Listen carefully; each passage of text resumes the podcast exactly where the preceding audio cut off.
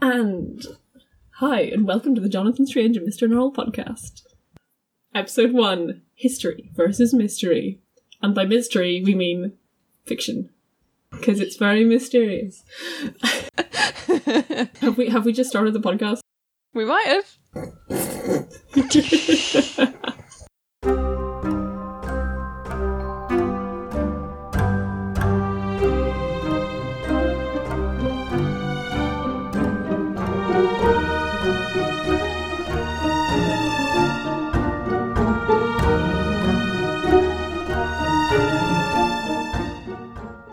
I'm Sam, and my co host is Sarah. Hello. Yay. And in this episode, we're going to be talking about historical timelines, fictional timelines, what happens in the book versus what happens in real history, which is surprisingly similar most of the time. It's very difficult to pick the strands apart, but that's what we're going to attempt to do in this episode. Yep. So first, Sarah is going to talk about history during John Uskglass's reign and the history connected to that. And then we'll both be talking about the period of history during which the book is set. So the revival of English magic, which corresponds with, with the end of the Georgian period and the start of Regency era. And after that, we'll talk about the Napoleonic Wars, which were quite important at the time for almost everyone in Europe and further. Yes, it, we we're not going to start at the start of the book. I mean, what's that? Eight twenty seven? No, no, no, no, no. We're going to go way, way back to eleven ten, which was when in the book it is recorded that a mysterious army appeared in the north near Newcastle, and they invaded the north, took all the cities, blah blah blah. And then we have in Christmas eleven ten, John Uskglass sits down with the king at the time, who was indeed King Henry, and that that is that is actually what happened and then they negotiate. John Uskglass starts his 300 plus year reign in 1111, which is a wonderful year. Like 1111, I'm never going to forget that. um, but it's it's it's worth mentioning that kind of after that period, there was quite a lot of conflict in the southern English throne. So about five or six years after John Uskglass takes the north, um, and he takes all the land between the Tweed and the Trent you know what? That's a useless fact. Why do we care about that? Whatever. Take it out. Whatever. Interestingly, the king that succeeded King Henry was called King Stephen, which I, I was like, I yeah, and well, yeah, he was he wasn't he was a bit of a, to be honest, he was he wasn't a very nice king, but other th- things that tie in very neatly with um, the John Uskglass story is Uskglass claimed to be the son of an aristocratic Norman family who had been granted lands in the north of England by William the Conqueror. And this was this was indeed a thing that William the Conqueror did. All the lords that fought with him at the Battle of Hastings got a whole load of land in England to sort of reward them and also to plant people who supported him in the country that he'd just conquered. So that like that is a very legit thing. Um also a very common tactic all through history, Oh, really. yeah, yeah, yeah. So I, I, I started thinking about this and like looking into Norman aristocratic families who had been given lands in the north of England. Um, and I came up with there was one person that caught my eye, kind of because of Harry Potter. um, there was a guy whose name was William Peverell. 'cause Aha, yes, Potter. yes. Um, and he was one of the supporters of William the Conqueror. And he got lands in Derbyshire and Nottinghamshire, which are just north of the Trent. They, they would have been at the bottom of the northern England that John Glass seized, apparently in recompense for what happened. Oh yes, um, his father got murdered and he was like, I want revenge, kind of. No one really knows what happened. Makes lots of people's lives miserable. Yeah. but in 1111, England was divided. So the, thus began John Uskglass's reign of over 300 years in 1111. Um, and just skip forward 300 years. Isglass disappeared in 1443, and just think about the sort of witch burning period of English history.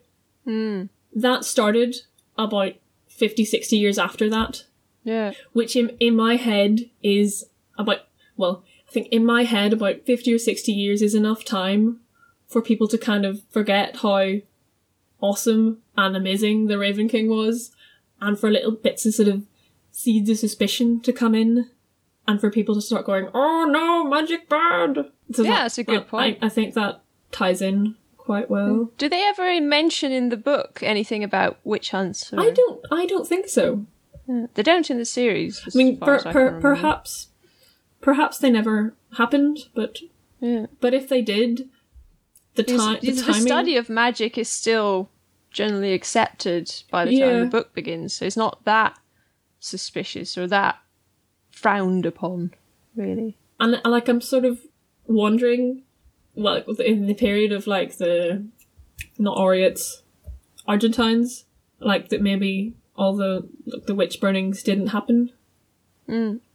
So maybe that's a little bit of nasty history that Susanna Clarke has erased. Yeah. So back to our regularly scheduled programming and aka the normal timeline of the book.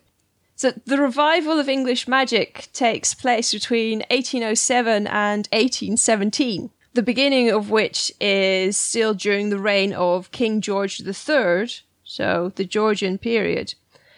And he he became quite ill at one point, abdicated, more or less, and after that, very quickly became completely insane. And that's the start of the Regency period, where his son, and he had 15 children. Did you know that? What? 15 children, six daughters and nine sons, I think.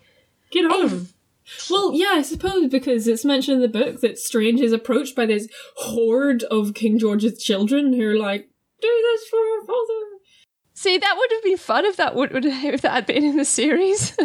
like they all come but clamoring up wasn't. them. But yes, 15 children, very surprised. And Mm. apparently he was very, very protective of them. So he, he his ultimate daughters. Well, kinda, but it, but he he he went too far. Really, he he kept his daughters secluded more or less, and very few of them were married before their forties, which was really old at the time. Oh, because they were all sort of locked in towers and castles. All right, okay. Well, Windsor Castle, I think it was, so it's not too bad. yeah. Nice. and then his sons well it's, that was the problem with the prince regent who you know theoretically he ruled in king george's stead in reality eh, the government mostly determined policy because Ye- Yeah, because he was the one that built Brighton Pavilion. yes he was very like- ostentatious and and liked spending money and had massive Yeah. party Have and you ever, have you ever been to influenced fashion Pavilion? and things no i haven't It's it's like it's mad. It's a complete party house. and phew, go. It's it's worth the like five or whatever it takes to get in. It's very sarah recommends you all visit brighton pavilion then You Get a Brighton, get ice cream, party that sounds good in I the like style of Yay! the Regent. Well, that would probably be too expensive. But that was one of the things I read about is that the Prince Regent, he kind of rebelled against his dad because his dad was too protective and too mm-hmm. domineering, perhaps. So that was a, rebellious phase, more or less. I, I know it. Yeah, I know a few kids like that, or a few of my Yeah. mates. They had I overprotective does. parents. And then they like go off to uni and go nuts. It's all good fun. But this period, so the Regency period, I think I already mentioned something about him influencing fashion. But this, the Regency was a very good period for culture in general, just not just fashion, but art, architecture, all these things.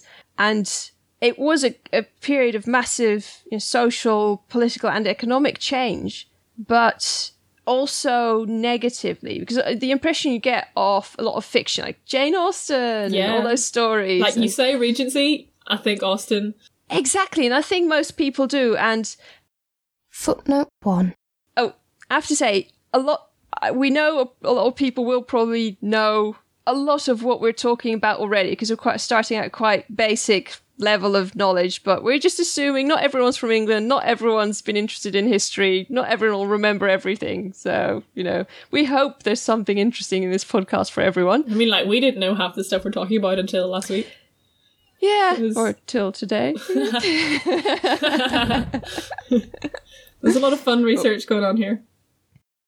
So that those all give an image of upper class society hmm. specifically. And then I think last week, last week, last episode, I mentioned North and South as well. And then you get a bit more of the downside of the period as well, that it, it was massively stratified. So things might have been good for the upper class. They had culture and you know, refinement, education, accomplishments, all these things.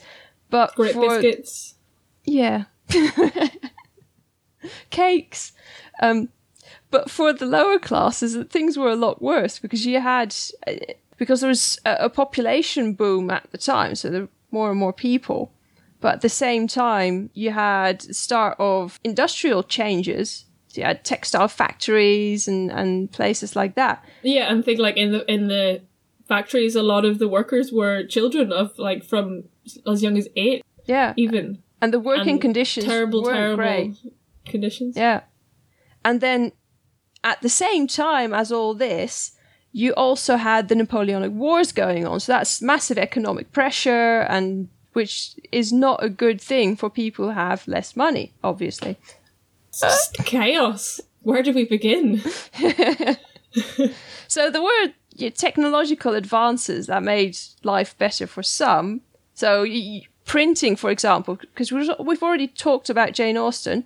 Pride and Prejudice was published in 1813, which is during the period of Jonathan Strange and Mr. Norrell as well. And that's because uh, printing had been around. Uh, the, the Gutenberg press was invented about 1440, so printing had been around for quite a while, but there's still advances in that. And then by 1800, you had a cast iron printing press, which, you know, It, it was would have been wooden before then, yeah. yeah, so that improved matters. And yeah, so you had novels, you had newspapers, and all these things. But even then, the newspapers and, and literacy was still more an upper class thing, especially uh, because until 1814, printing presses weren't particularly quick. But then they invented the steam printing press, and the Times newspaper also mentioned in the book because that's you know where uh, that's where Segundus writes to to talk about the miracles of York. They bought the first one. They printed their ni- newspapers on that. So suddenly, a lot more newspapers and other things can be printed efficiently, quickly. So newspapers and everything else become available to a wider audience. Yeah, I think I think it's worth mentioning John Murray at the moment, um, because like John Murray is in the books as the publisher of the Yeah. Threads of English Magic, Strange's book. I think actually Segundus's Life of Jonathan Strange. Um, but he he was a real person, and he published all of Lord Byron's stuff. Um, he's actually like mentioned in some of Byron's poems. Like I was reading Don Juan, and he, there was like a verse that mentioned John Murray. I was like, "Ah!" um, and he might have done Austen as well. I'm not sure about that. But think about it. Byron, that's that's pretty radical. So John Murray would have been right up Jonathan Strange's street Yeah. and up, definitely up for a bit of magic. And that's another thing, because Strange writes his review of the Friends of English Magic to the Edinburgh Review. And you think, mm-hmm. Edinburgh, why? But the Edinburgh Review was became a very influential uh, magazine at the time, and they promoted romanticism. So they were all for I- this stuff. yeah, I read that the Edinburgh Review was the main sort of platform for the Whig Party. yeah. Now, I get confused because, like, are the Whigs, did they, were they more left wing? Because I get confused about this. I Because there was the Tories and the. Whigs. Yes. And I thought they were the same thing for, like, ages. But, um, yeah, they were on opposite sides of British politics Yeah. at that time. Yeah. these review magazines, the Edinburgh Review was a literary and political review, so it, it meshed these things. Yeah, talking about the printing press and industrial revolution, I think it's a good place to move on to the Luddites. Yes. Or, as they were known in the book, the Johannites. Johann referring to John, as in John Uskglass. And this is a topic suggested by Ontresod uh, to our Tumblr. They mentioned that the Luddites were named for Ned Ludd, who was this mythical figure, King Lud, king of the Luddites. Who Ned Ludd was, he was sort of a guy who reputedly smashed a loom, or maybe it was a spinning machine. Like, he was kind of the first person to go, No, I will not have this machine stealing my work. Oh, yeah, I should probably explain what the Luddites were doing. Sam, would you like to do this? Several things we just mentioned already came together. So you had the population rise, you had economic difficulties because of the Napoleonic Wars, and you know, unpleasant working conditions in the textile mills and so on. So beginning in 1811, they started, well, it was an uprising that started in the north of England or Midlands, north of England. So Nottinghamshire, then it spread to Yorkshire and Lancashire, where they didn't just destroy industry, machines, and buildings sometimes. They even ended up fighting with the army quite a lot, which is. Yeah, because the government sort of sent troops north to quell this yeah, rebellion. which is is very impressive, and they they practiced maneuvers and things like that at night, and it only eventually ended because the government instituted very harsh punishments. So you could actually get executed and deported if you were involved with this. So it's quite bad. Mm. So that that's in Yes. our universe. But in the, in the Jonathan Strange and Mr. Norrell world, they have the Johannites, and their leader is the Raven King. Well, they say is- their leader is the Raven King. If the Raven King agrees, is another matter entirely. it's, they have elected the Raven King as their leader, whether he knows it or not. Um, and this this is the time of the return of English magic. Right sort in the middle of I it. don't know, like maybe maybe the Johannites did have magicians in their midst to unleash terrible magics on the English military sent north to quell them. Maybe maybe they quelled the English military instead. Maybe they caused terrible havoc on the political system at the time. Like does does the book I mean the book sort of glosses over that. yeah, they're bit, mentioned, but, there's not much information given at all. Yeah. But having John Uskglass as their leader, and he was a real person, he had. Can I mention that uh, 1811 is exactly 700 years after John Uskglass's taking of the north of England for himself? And I think that him as a leader, I just did air quotes, compared to Ned Ludd, who was kind of. Mm, Might have been a person who did just- something whose name was taken to stand for this movement. He might have not been for entirely and then became this mythical leader figure. Yeah. But, like, you know, John Glass literally was wandering around the moors of Yorkshire in, in 1816. And I think that the Johannites' motivation and movement would have been much, much stronger than the Luddites, and they would have been a far greater threat to industry in the north of England. And so I think that Mr. Norrell's kind of dismissal of them should be taken a lot more seriously than if But it was we just all know Mr. Norrell doesn't even read the paper, so No, But never read papers. even the Luddites, they, they were impressive already. If you get added even more motivation to that and potentially magic, eh, I just like to think that they like had magic and or had someone who could do magic and like magicked a sewing machine to pieces or something. like I'm just thinking of like a spinning machine and it just starts growing. I don't know. It could be it could be so Yeah. cool. I want to know. I want to. I want to. yeah, but that would that would have probably been mentioned in the book, right?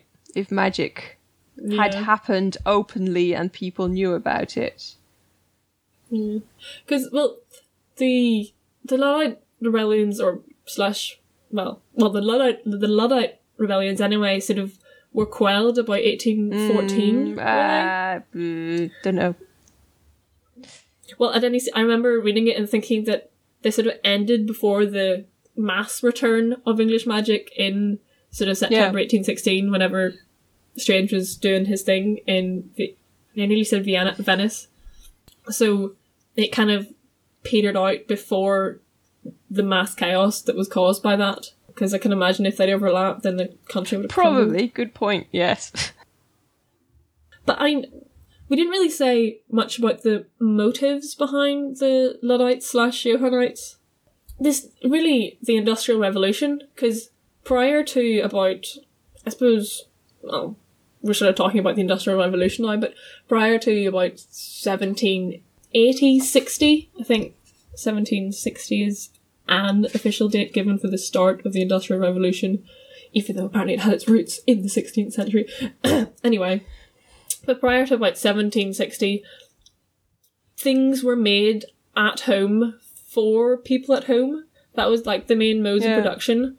But, and like each worker sort of worked, there was like cottages and they sort of made stuff at home for a more local market. But I mean, in the Industrial Revolution, suddenly they were they were irrelevant because everything was being made by machines and factories, and all that their like their livelihoods were being Yeah. destroyed by these spinning new spinning machines, these new looms, the stuff like the fly shuttle. And then they had to become dependent on others for income and yeah. Yeah, and the whole the whole social class shift, this widening of the gap between rich and poor, was rooted in the Industrial Revolution. So that was one of the causes of their upset. I think I more or less got that. Yeah, sounds good. It's a lot more complicated than well, that. yeah. but, we, uh, we've only got time to do things globally. yeah, yeah, yeah. We're probably generalizing things horribly. Uh, But yeah, any comments? You know where to find us on Tumblr or email. jsamnpodcast at gmail.com or jsamnpodcast.tumblr.com. That's us. yep, there you have it. Come and bitch about our historical inaccuracy. Now, our story starts in 1807, and that is also the year that slave trade was made illegal in the British Empire. That didn't quite mean that slavery was illegal. Mm, That didn't happen until 1833 when slavery itself was actually made illegal throughout the empire. But before that, in 1772, slavery became to be seen as contrary to common law, which means that, in effect, what Stephen says in the book, that no man may be a slave while he stands on British soil, was only um, really true since seven- 1772, which was 35 years before. So, still, it is really quite recent. Yeah, I still can't believe it. It was 1807. That's only like 200 years. Like, what the. well, I'm sure we'll. I'm sure we'll get to this in another episode. Um, other things that happened was that I didn't know that the American Declaration of Independence was 1776. That's 30, 40 years before a story starts. It's kind of like America is this like her nation that's like we are free. I don't. I don't actually know anything about American history. Also, there was like the 1812 War, which I only know because like of the isn't that the the Tchaikovsky one, the one that's got the cannons in it? Yeah, or something. So that was a, a thing that was happening, but I don't think it's ever mentioned in the book or the series. More developments from 1812 was the Highland clearances, which was where up in the Highlands of Scotland, all the crofters and the farmers who were living on the Highlands just got shipped off to New Zealand and kicked out of their land so that the whoever owned the land could farm sheep on it and because apparently sheep made more economic sense to keep on land than uh, people. So yeah, there's a lot of turbulence in and around the entire world, not just Britain, France, the Peninsular War, the Before we talk about the Napoleonic Wars, do you want to mention the Enlightenment? Yes. Uh, I think I think the Enlightenment is very important in context of the book because of Mr. Norrell's obsession with being modern and British.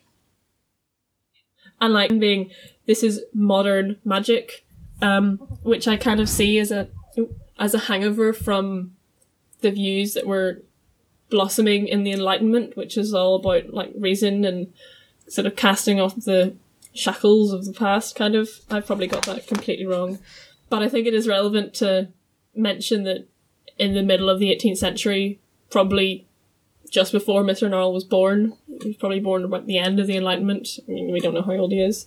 Um, and he would have grown up with this attitude of kind of progress and modernization Yeah. and New magic being Well, better and more rational. Yeah. And I suppose the Britishness comes from again around this time, colonialism was becoming a thing. And a constant state of war, really.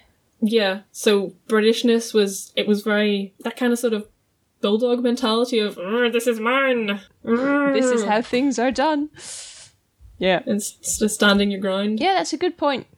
which leads into the Napoleonic Wars. Yeah. Connections. So, for the Napoleonic Wars, Yeah. more or less this follows on to the French Revolution, which happened in 1789. And it was a combination of factors, really, that caused it. So, you had the neighbouring countries to France, as well as Britain, who formed a coalition against France because they were quite. I think mostly, mostly it was fear because Britain saw a loss of control in Europe because of the revolution that happened. It's quite scary that you know, the upper classes and uh, the monarchy and, and things had been deposed, more or less. Reign of Terror.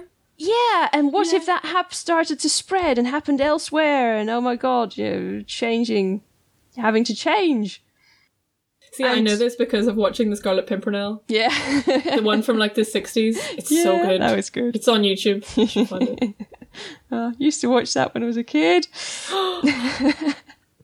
but you had that, and Brit- Britain. al- There was also a loss of power in Europe, a loss of control over markets and economy, because especially when Napoleon became ruler of France and had a lot of successes early on, spreading out his control. That's a scary thing. So eventually, Britain in 1803 declared war on France because they took issue with Napoleon attacking Switzerland, I think it was. Yeah, I think uh, I read that statistically Napoleon fought about sixty-four battles in his lifetime and lost like four of them. Yeah, it was is ridiculous. He was Or like, oh, shit, Yeah. man. Well, he, he also had control of a lot of people, so he drafted a lot of people for, for his armies and then overwhelmed opposing forces. And he, he did that throughout the wars. He tried to separate other nations and, and other armies and then destroyed them one by one, not letting them group. And that's eventually how he lost. Like, The mm. Allied forces managed to group and then smash him at Waterloo, more or less. Waterloo.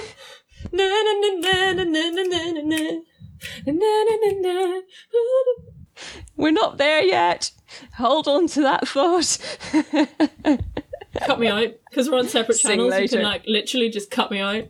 Uh huh. I was also in the wrong key, tragically. Anyway, But so Napoleon became ruler of France, and then even later crowned himself emperor in 1804. Life goals. Yay!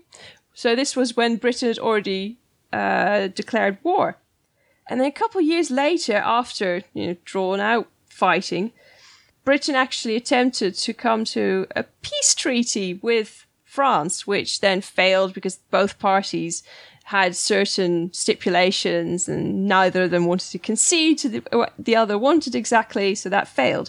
And then just this low intensity land warfare continued, but this w- this didn't just involve British soldiers because it, it- this was on the continent, so they also paid soldiers from other countries. So it was a very international war, but not you know massive big battles all the time. It was very drawn out, and Britain had some advantages because they weren't on the continent, so couldn't be attacked that easily. They had a really powerful navy and ah, the navy. Exactly. And industrial power, again, you're talking about the rise of industry. They got a lot of power from that. But they weren't too strong on land, and the French opposition was too big. they got drafted people from everywhere. And that is also one of the reasons why they blockade in 1806, I believe, they the British blockaded French ports because part of economic warfare, trying to limit the resources France had. But then France was on the European continent, plenty of resources there. And France also tried to blockade the British, kind of embargoed the British, but then the British started trading with nations further abroad as well, so they didn't have much of an effect. But that is also one of the reasons why in Jonathan Strange and Mr. Norrell you get the rain ships and the rain ship blockade. And in the book, they're a bit more clear about that they blockaded lots of different ports on you know the French. Uh, yeah, Coast. because like in the TV, it was like it was Brest, which I was gonna say Brett, but I don't know how to say it. I don't know. It was Brest. It was I don't Brest. know. Yeah. Booby. And that was a, an important port. And if you go to Brest, by the way, you, you, they've still got the this massive castle that's been used throughout time, and they've kept on building bits on it, and it's, it's quite interesting to see get lots of different types of uh, fortified architecture. So if you're ever there, go see that. That's cool. That's fun. So site recognition so far: Brighton Pavilion, And Brest Castle. Brest Castle. But uh yip yip yip ah silly sounds happening now. Because I'm looking at my notes. Oh my god. Because when did the rain ships happen exactly? Yes, the range ships happened in 1807. Okay. Uh, so it and that, uh, that would have been just before the start of the Peninsular War. Yes. So Mr. Mr. Norrell's involved in 1807, which because that was one of the first, uh, well, practically the first thing he did, which convinced the British government that he could be useful magically. Yeah. And then it was a while after that they went, ooh, let's send him to the peninsula. It was actually quite a while after that because between um because our story starts in um 1807 and yeah with the rain ships but it wasn't actually until Because Strange went out to the peninsula 1811. yeah so it's a couple of years after and the peninsular war that did start in 1807 so it's uh, the same year as the rain ships happened and that's when um, French and Spanish armies invaded Portugal. And that's what started it. But in 1808, France actually turned on Spain because there was a rebellion in Spain and the control there got quite fractured and there's infighting and things. And so Fra- that's when France attacked Spain to gain control again, more or less and Portuguese and British forces retook Portugal. And then for a lot of the Peninsular War, because this was in 1808, for a lot of the Peninsular War, they were based in Portugal and fought back from there. And then you also had Spanish forces joining the British and the Portuguese, and you had different clashes and and guerrilla warfare going on as well. Oh, oh, yeah, oh yeah, because like guerra, guerrilla, guerrilla, it's little war. Yeah, Yeah. makes sense. I know. And this this is this is when Wellington comes on the scene. Yes. or because Wellesley, Wellesley. or the Duke of Wellington, he was the commander of the British Army then, so he, he was the one planning and organising a lot of this stuff. But there was a really long stalemate. So from 1807 to 1812, uh, this this kept going about the same pace. You know, uh huh. low intensity fighting and, and that kind of thing. But in 1812, Napoleon took a lot of his armies in France to Russia to go fight the Russians. And that's when Wellington, cannily, re- intensified his campaigns and won quite a few victories. Because then you, the French were depleted. They couldn't get, eventually, they couldn't get more soldiers from France because they'd all gone off to Russia.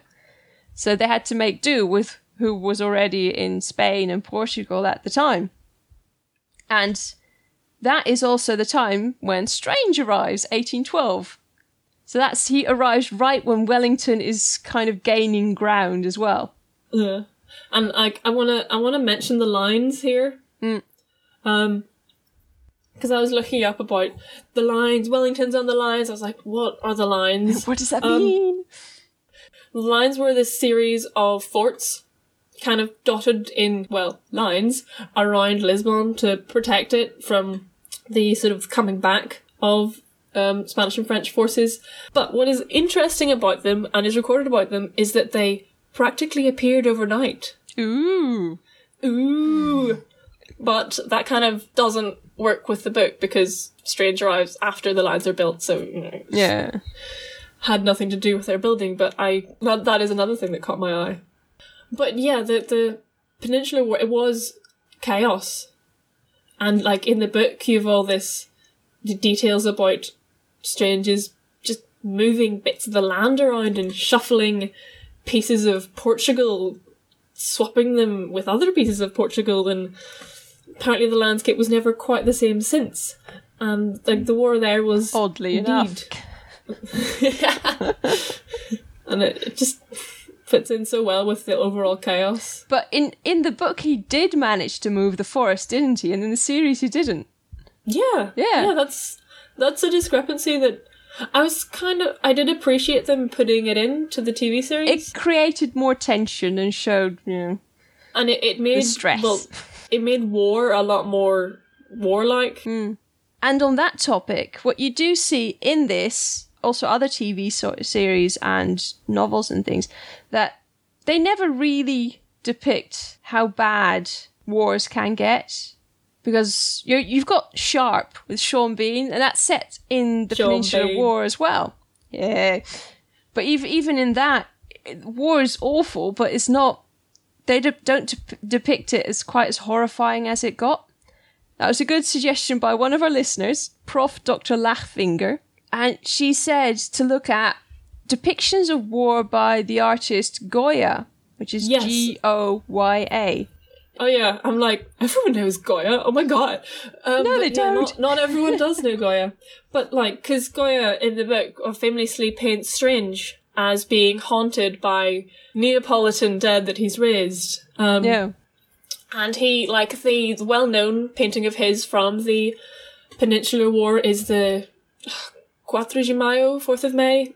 I think, I don't know if that's the exact date, but you'll know it because it's got this sort of Christ like figure in white, just with arms outstretched, being shot by S- Spanish soldiers, and that sort of that sacrifice of this sort of martyr like guy that really kicked off a lot of violence in the Peninsular War at the time. And yeah, Yeah. he's done.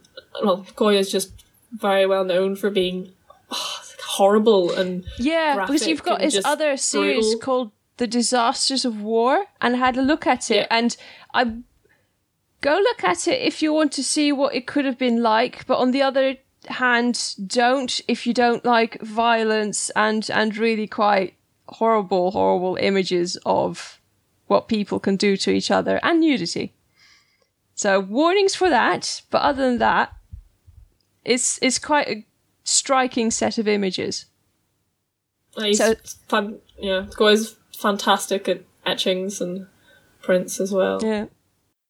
So Strange is in the peninsula from 1812 until 1814, which is when Wellington eventually gained the upper hand and actually invaded France all the way from Portugal.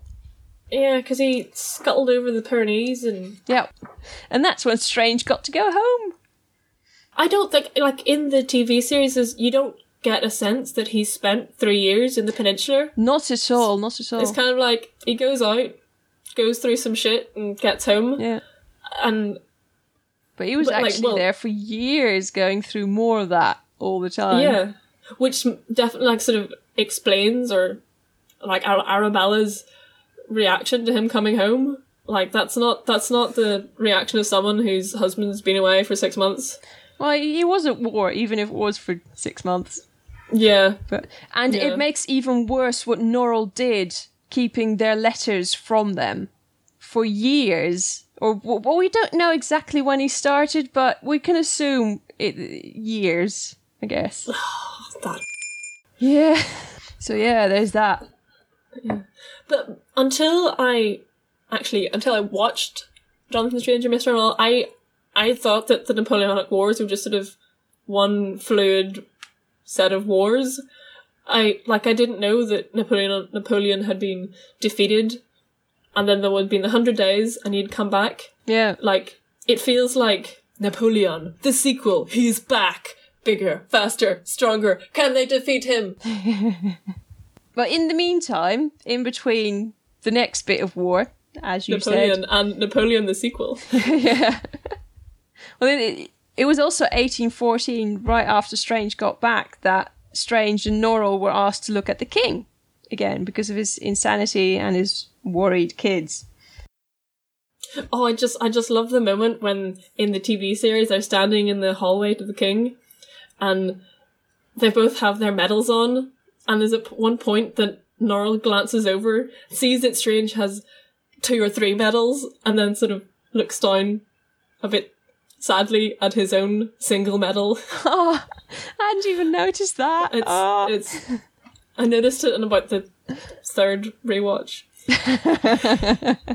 As you do, as you do. because, um, yeah, after that, in 1815, war started again when Napoleon escaped. Because he'd been, after his defeat, he'd been imprisoned in Elba. But he escaped, and he escaped in March, which we'll come back to later. And then marched up to Paris, gaining followers along the way, deposed the restored king that the Allied forces put on the throne again, drafted armies, and then attacked Belgium preemptively just to stop the coalitions from forming again. So he basically wanted to, to hammer through everything before he, he'd get large enough opposition, really.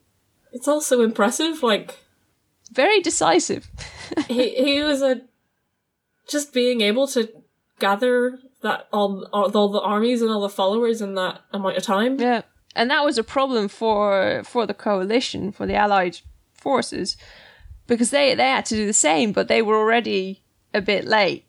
So you had Wellington in Belgium, and that's where Strange got sent as well as soon as the war started. Sent to Belgium to join Wellington, and they had to try and join up with other armies, and especially Prussia, because they had a lot of people.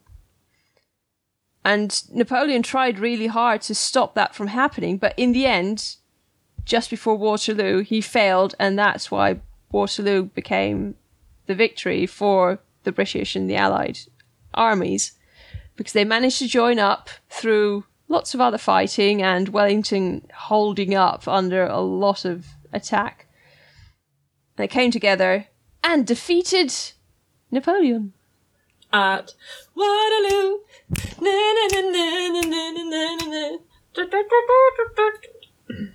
so yes, it's time to talk about Waterloo. Woo-hoo.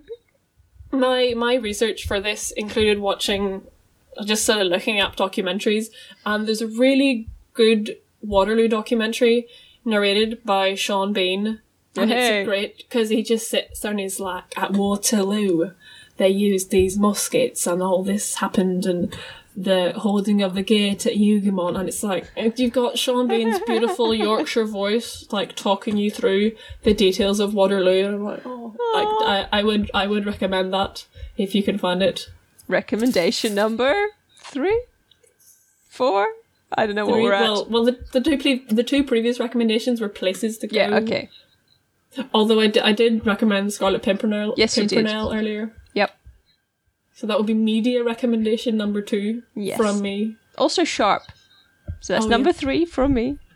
Yeah, and actually, Sharpe, dude, um, because Sean Bean played Sharpe, that was like the reason he wanted to do the documentary. Yep. Fun and facts. Sharpe is set in the Peninsula during the Peninsular War. Hmm. So some more background for you if you want to watch that. I quite enjoyed it. Yeah. But but but Waterloo, um like the, my first um exposure to Waterloo was reading the book and like I I had like no idea what happened before I read it and just reading about or and just watching the doc- documentary and Sean Bean is like, and the rain before Waterloo. And I was like, oh, the rain! I know who made that rain! It was Jonathan Strange that made the rain! And I think they, she also mentions that a lot of confusion on the part of the French army, which is, you know, because of Jonathan Strange sitting there moving bits of the land around. Of course, of Obviously, course. Yes, yes. that's exactly what happened in the real world. Um, and like other other bits after after after watching the documentary and then going back and watching the start of episode five where they pan over the battlefield and that pan is very historically accurate with the the battle formations and what was going on in the battle Oh, that's good. kudos to the BBC. Oh, hey! shall I go on about Waterloo? Yeah, I sure. Go ahead. Go ahead. um, other other historical accuracies that are well this is more in the TV series because in the TV series they, they show Strange holding this courtyardy thing which was an actual thing that happened in Waterloo. They had this little kind of farmhouse in the middle of the battlefield which Wellington was like, right, we gotta take that and hold it because it's the most strategically important thing on this battlefield. Um, so that was the court at what was it called? It's a farmhouse called Huguenot, and yeah, they they got stormed by the French like few times during the battle, and I think they got defeated once and managed to retake it, and it was all very exciting. But one of the things that I did briefly read was that some of the Frenchmen attacking Hougoumont had battle axes. Ooh, hey, yeah. Yeah. and I, I couldn't find like a proper source for that, so I don't know how true it is. But it it like Could be interesting. it was represented in the BBC series. so again, kudos to them for representing Waterloo.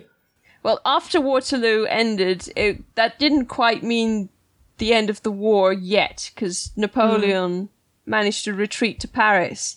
But the French were demoralized. He didn't get as much support as he wanted anymore, and in the end, he more or less gave himself up.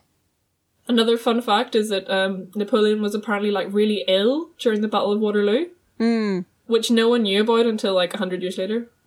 Like he had terrible like bowel problems and nausea, and it's like, how do you win a battle when you're really sick? Oh dear. But I was kind of the end for him. Yeah. Because he, he abdicated and then was imprisoned again and eventually died. Sad. Yeah, well.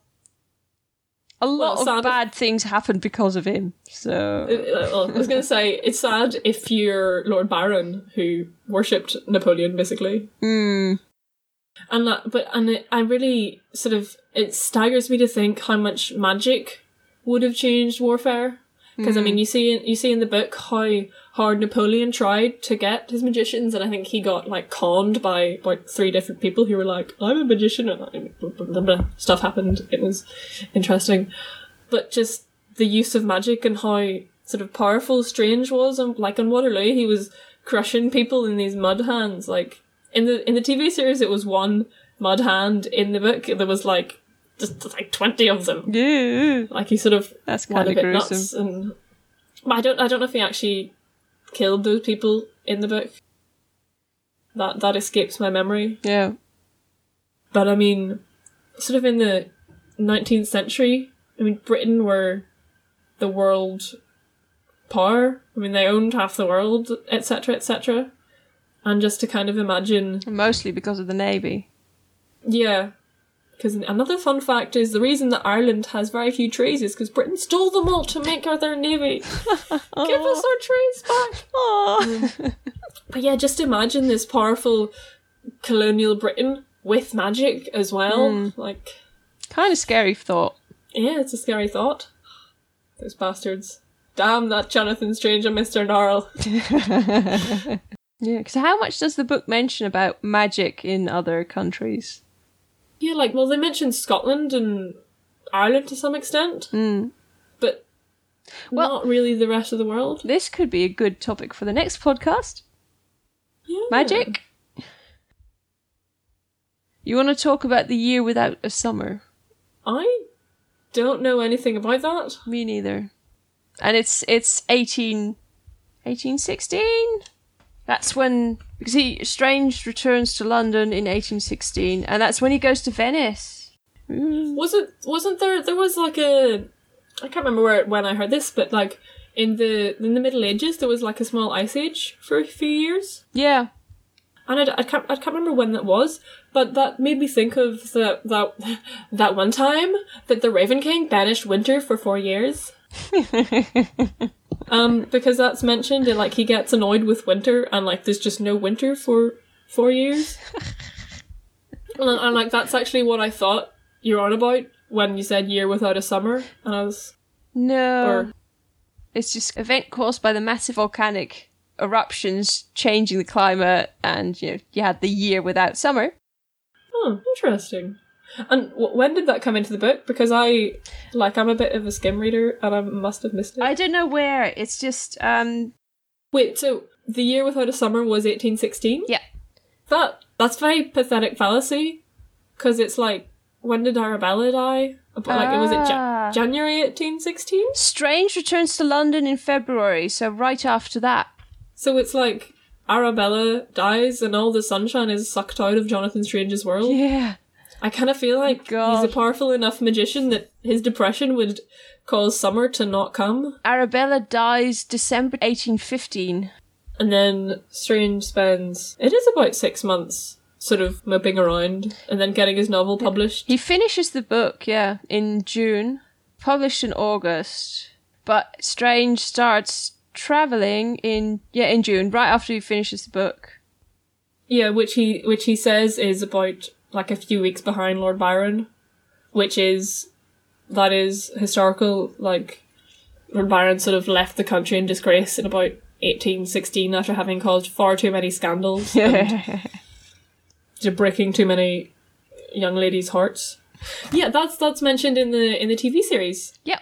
Because of With, Grace um, Steele. Miss Grace Flora. Steele. Yep. I think the line is like, "Don't go chasing any more poets now, darling," which like doesn't happen in the book, or if it happens, I completely missed it. I don't I know. think I, it's- I'm not that far in the book. I think it's quite a sort of clever addition. But yeah, and and back to Byron, back to Byron. Um, in the book, it's also mentioned that um, Strange and Byron meet up, and they really don't get along the first time they meet up. And there's a there's a quote that says, like, because Byron is with like the other like the romantic squad, like him, Shelley, Mary Shelley, and um, like Polidori, and like they're the ones that famously had that competition to write the the gothic horror, and then like Mary Shelley wrote Frankenstein, Polidori wrote The Vampire, which is basically Byron fan fiction.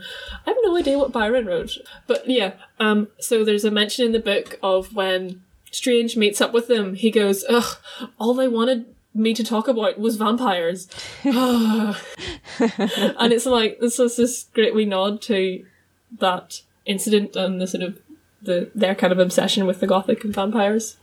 Actually, another recommendation would be the Ken Russell film Gothic, which is really weird but worth a watch if you like Ken Russell. um, and yeah, um, Byron did spend a few, like quite a few months in Venice, um, and in in like the sort of the this this our my and in your universe. That's because like well, because of a woman he had a courtesan that he was enamored with. But I think in this case it was Jonathan Strange he was enamored with because he suddenly became interesting. Fun facts from the book. Oh, hey. And I just read a bit on Wikipedia because yeah, that's- Wikipedia? We don't use Wikipedia here. Not at all. Never. I'll, I'll, I'll actually read this out. That's easier.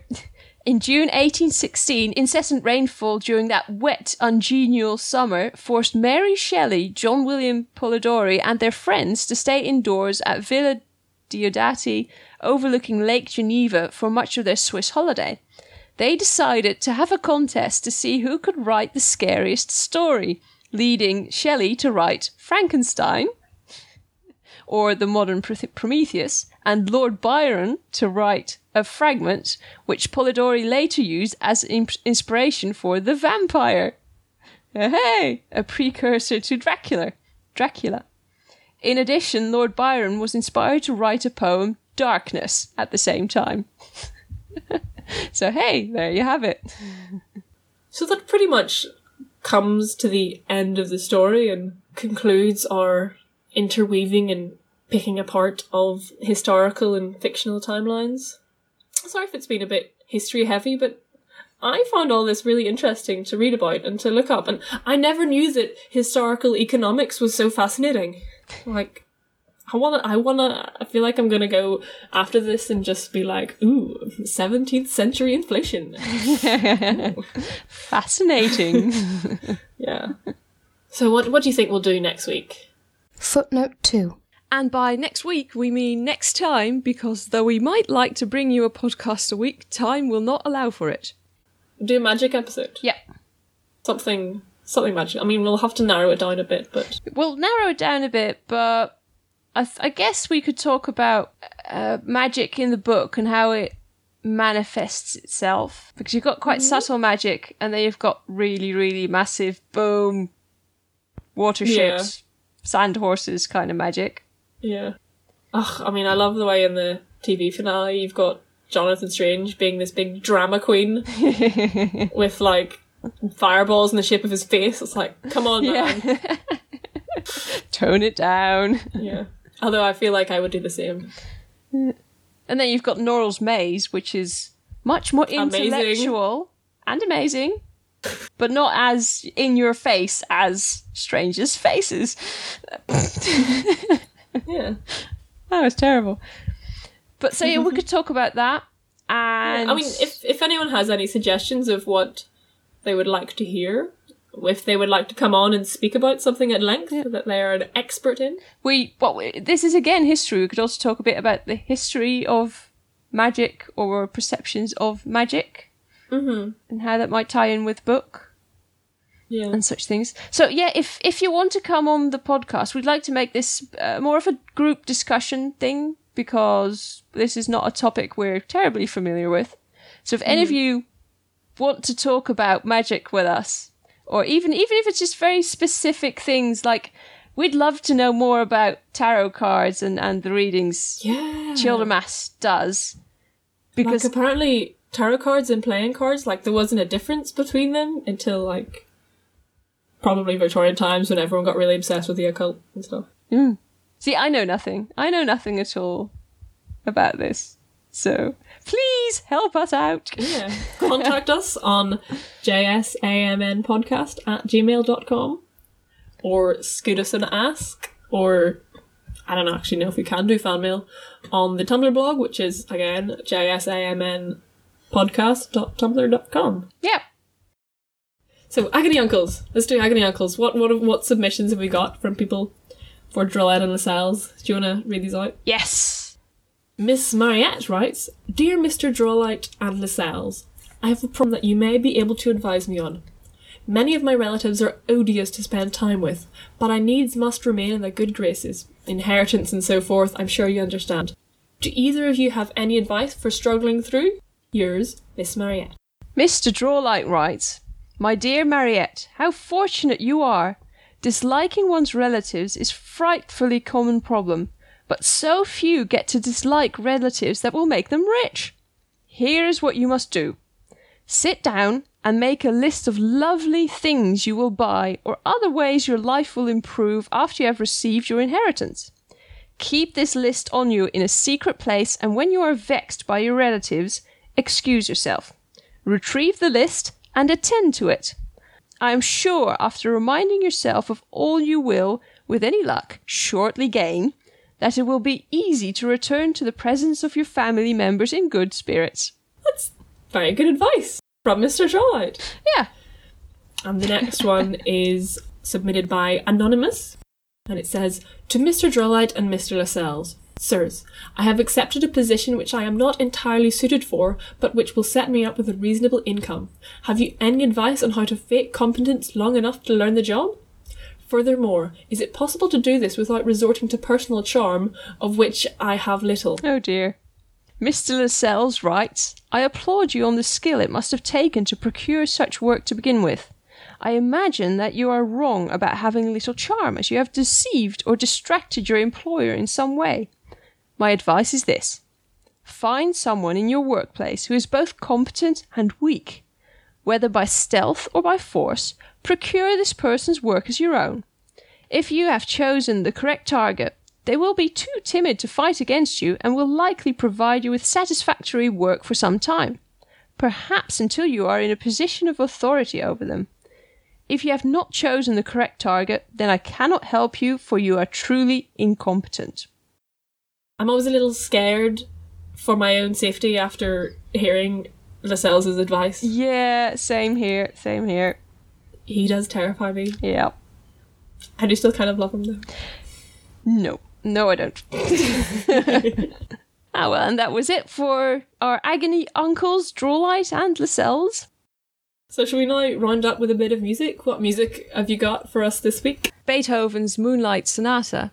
It was completed in 1801, published the next year, and would still have been in circulation during the period that the book is set. And this recording was performed by the Bellini Ensemble Unique in 1924.